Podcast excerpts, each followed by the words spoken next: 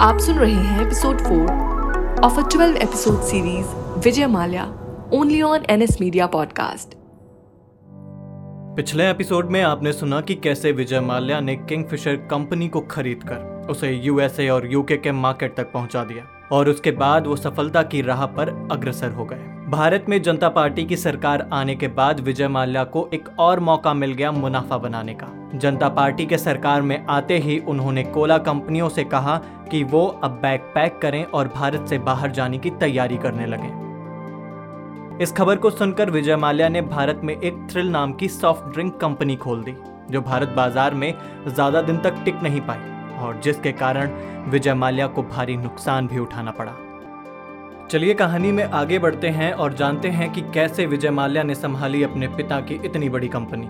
विजय ने महज 26 साल की उम्र में अपने पिता की यूबी कंपनी और पूरे एम्पायर को संभाल लिया था। विजय माल्या ने भले ही कम उम्र में यूबी कंपनी की बागडोर संभाली हो, मगर तब से ही उन्होंने लोगों पर, खास तौर के कंपनी के पार्टनर्स और एम्प्लॉयज़ पर एक छाप छोड़ दी थी। उनके मन में अपनी एक इमेज बना दी थी। कंपनी में विजय सबसे छोटे ज़रूर थे, मगर कंपनी के सबसे ज़्यादा पुराने और एक्सपीरियंस लोग भी ये कहा करते थे कि विजय में कुछ बात तो ज़रूर है, और वो कंपनी में एक नया मुकाम ज़रूर लेकर आएँगे। और कुछ ऐसा देखने को भी मिला। जब विजय ने कंपनी का चार्ज लिया, तब कंपनी का सालाना टर्न लगभग 350 करोड़ था, और उसकी प्रॉफिट बनाने की क्षमता लगभग 40 करोड़ रुपए, जिसे माल्या ने कुछ ही सालों में लगभग 6000 करोड़ रुपए पहुँचा दिया था।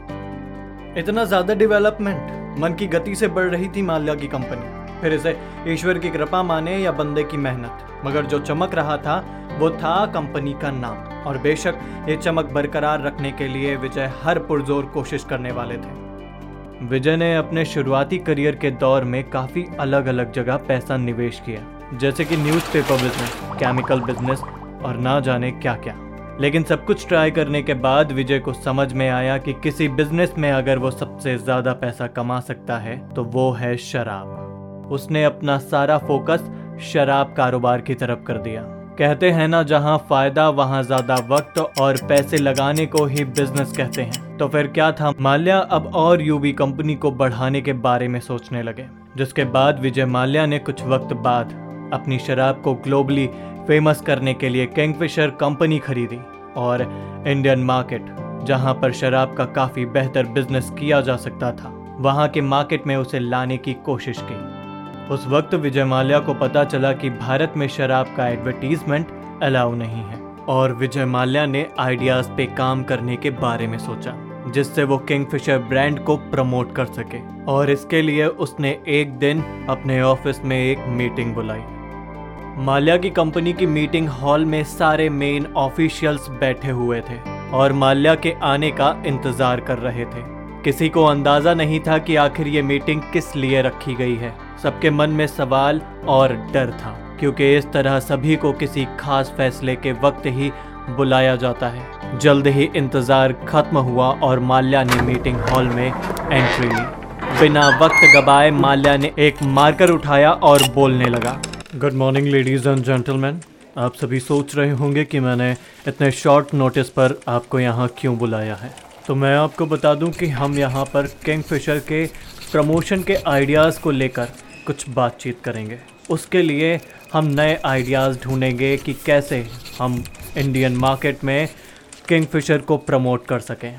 क्योंकि आप सभी जानते हैं कि किंग फिशर मेरे लिए सिर्फ़ एक कंपनी ही नहीं, मेरा ख्वाब है, मेरा सपना है। तो मैं चाहता हूँ कि किंगफिशर इंडिया में प्रमोट हो। लेकिन किंगफिशर एक लीकर शराब कंपनी है, इसलिए उसे डायरेक्टली प्रमोट नहीं कर सकते। So I want new ideas इसीलिए आज आप सबको यहाँ बुलाया है। ताकि हम सब मिलकर कुछ आइडियाज़ पर काम कर सकें कि कैसे इनडायरेक्टली किंग फिशर को मार्केट में प्रमोट किया जा सके। तो एक एक करके आप सभी मुझे अपने आइडियाज़ बता सकते हैं। I will note down on the board and we will start working on them okay उसी वक्त बीच से किसी की आवाज़ आती है। Sir I would like to see something yes Natasha please speak what is your idea sir आपने अभी अभी एक नया विला खरीदा है जो आजकल बहुत न्यूज़ में है। क्यों ना हम उसका नाम किंगफिशर रखें जिससे लोगों की ज़ुबान पर ये नाम हर बार आए जब भी आपकी बात हो। वेल well, ये अच्छा आइडिया है। हम ज़रूर इस पर काम करेंगे। Thank you so much anybody else कोई और कुछ आइडियाज़ बताना चाहता है? यस राघव हम्म, बताइए आप क्या कहना चाहते हैं? सर हम एक एनुअल कैलेंडर शुरू कर सकते हैं जिसका पब्लिक में क्रेज़ क्रिएट किया जाए। हम उसकी एक ज़बरदस्त लॉन्च पार्टी करेंगे जिसमें सारे बड़े बड़े सेलिब्रिटीज़ को बुलाया जाए। और साथ ही कैलेंडर पर साल की सबसे मशहूर एक्ट्रेसेस और मॉडल्स को लेंगे।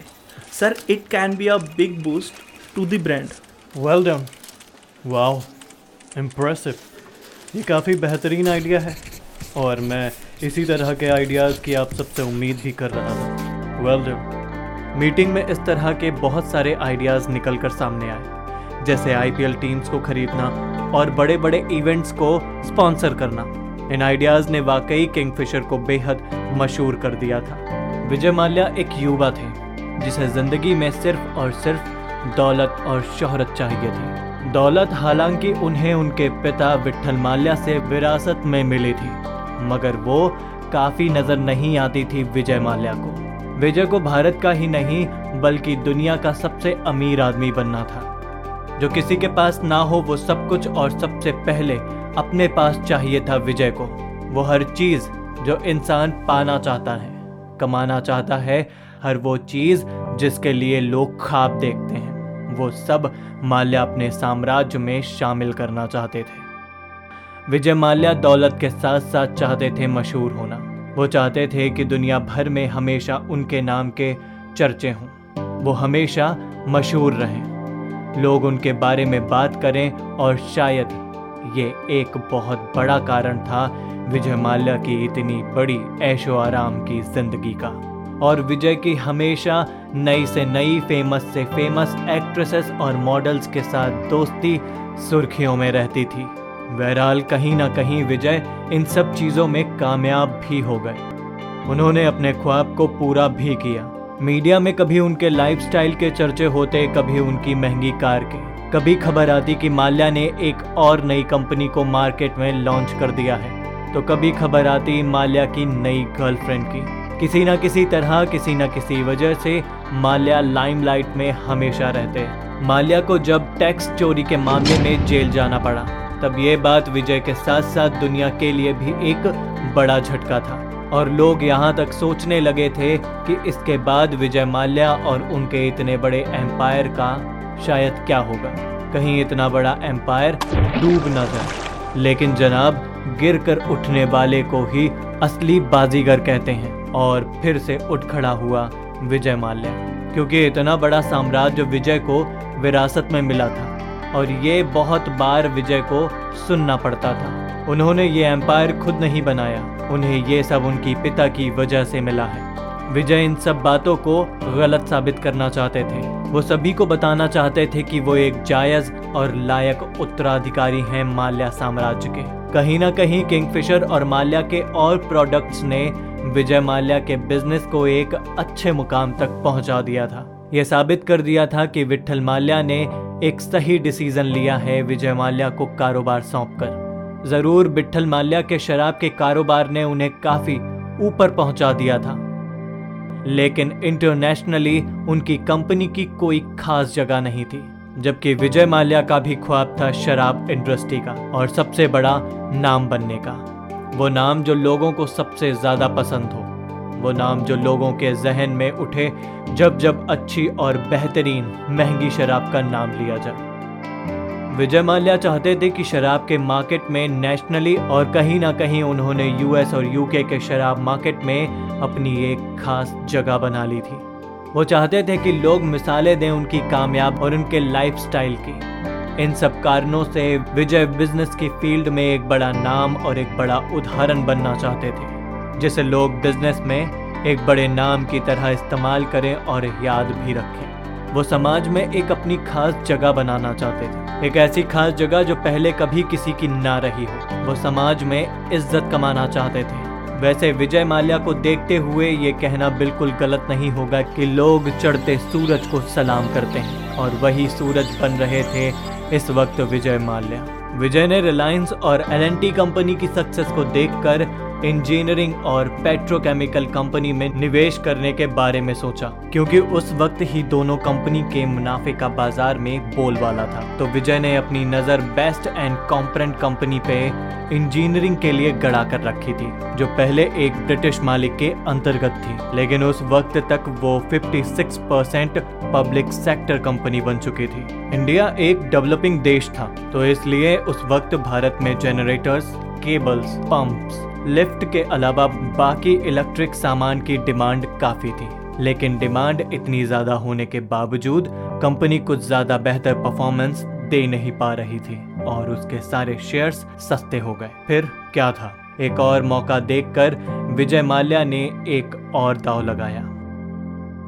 और इस बार धीरे धीरे माल्या ने कंपनी के 17 परसेंट शेयर्स को अपने नाम कर लिया और इस तरह बोर्ड के मेंबर बन गए। Finance sector unit trust of India general insurance corporation of India और एलआईसी में। ज़्यादातर स्टेक की साझेदारी बेस्ट एंड कॉम्पेंट कंपनी की थी, जिसकी वजह से माल्या को मार्केट में होने वाली पैसों की दिक्कतें कम हो गई और साथ ही साथ वो अब बेहतर तरीके से सोच भी सकते थे।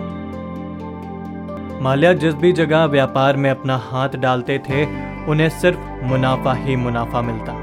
मानो उनकी किस्मत किसी सोने की कलम से लिखी गई हो। शायद इसीलिए लोग उन्हें कहते थे man of good times Mallya के हाथों में आने के बाद बी कंपनी का कारोबार बढ़ गया और अब सब चाहते थे कि विजय माल्या उस कंपनी को टेक ओवर कर ले। विजय माल्या के कंपनी टेक ओवर करने के पीछे एक कारण ये भी था कि कंपनी में पैसों को लेकर किल्लत, यानी क्राइसिस होने लगे थे। जिसका एक कारण ये था कि बी एंड सी कंपनी एक गोल्फ मार्केट के कर्जे में डूबी थी और उसे पैसा लौटाने में नाकाम साबित हो रही थी। साल 1988 के नवंबर महीने में विजय माल्या ने एक और बड़ी कंपनी खरीद ली जिसका नाम था वेस्टर्न इंडियन एंटरप्राइजेस। WIB अपने नाम में उस वक्त एक बड़ा नाम हुआ करती थी, मगर फिर भी विजय ने डब्ल्यू का नाम बदलकर यूबी इंजीनियरिंग कंपनी रख दिया। शुरू शुरू में कंपनी ने तो छोटा मोटा मुनाफा कमाया और बाद में कंपनी को भारी नुकसान उठाना पड़ा। भीड़ और बुरी किस्मत न जाने कब, कहाँ से आ जाए किसी को पता नहीं चलता। बस मिनटों की बात थी और सारा खेल पलट गया सारे हालात बदल जाते हैं विजय माल्या के, जिसके कारण साल 2014-15 में यूबी कंपनी को लगभग एक सौ इकसठ करोड़ का नुकसान हुआ।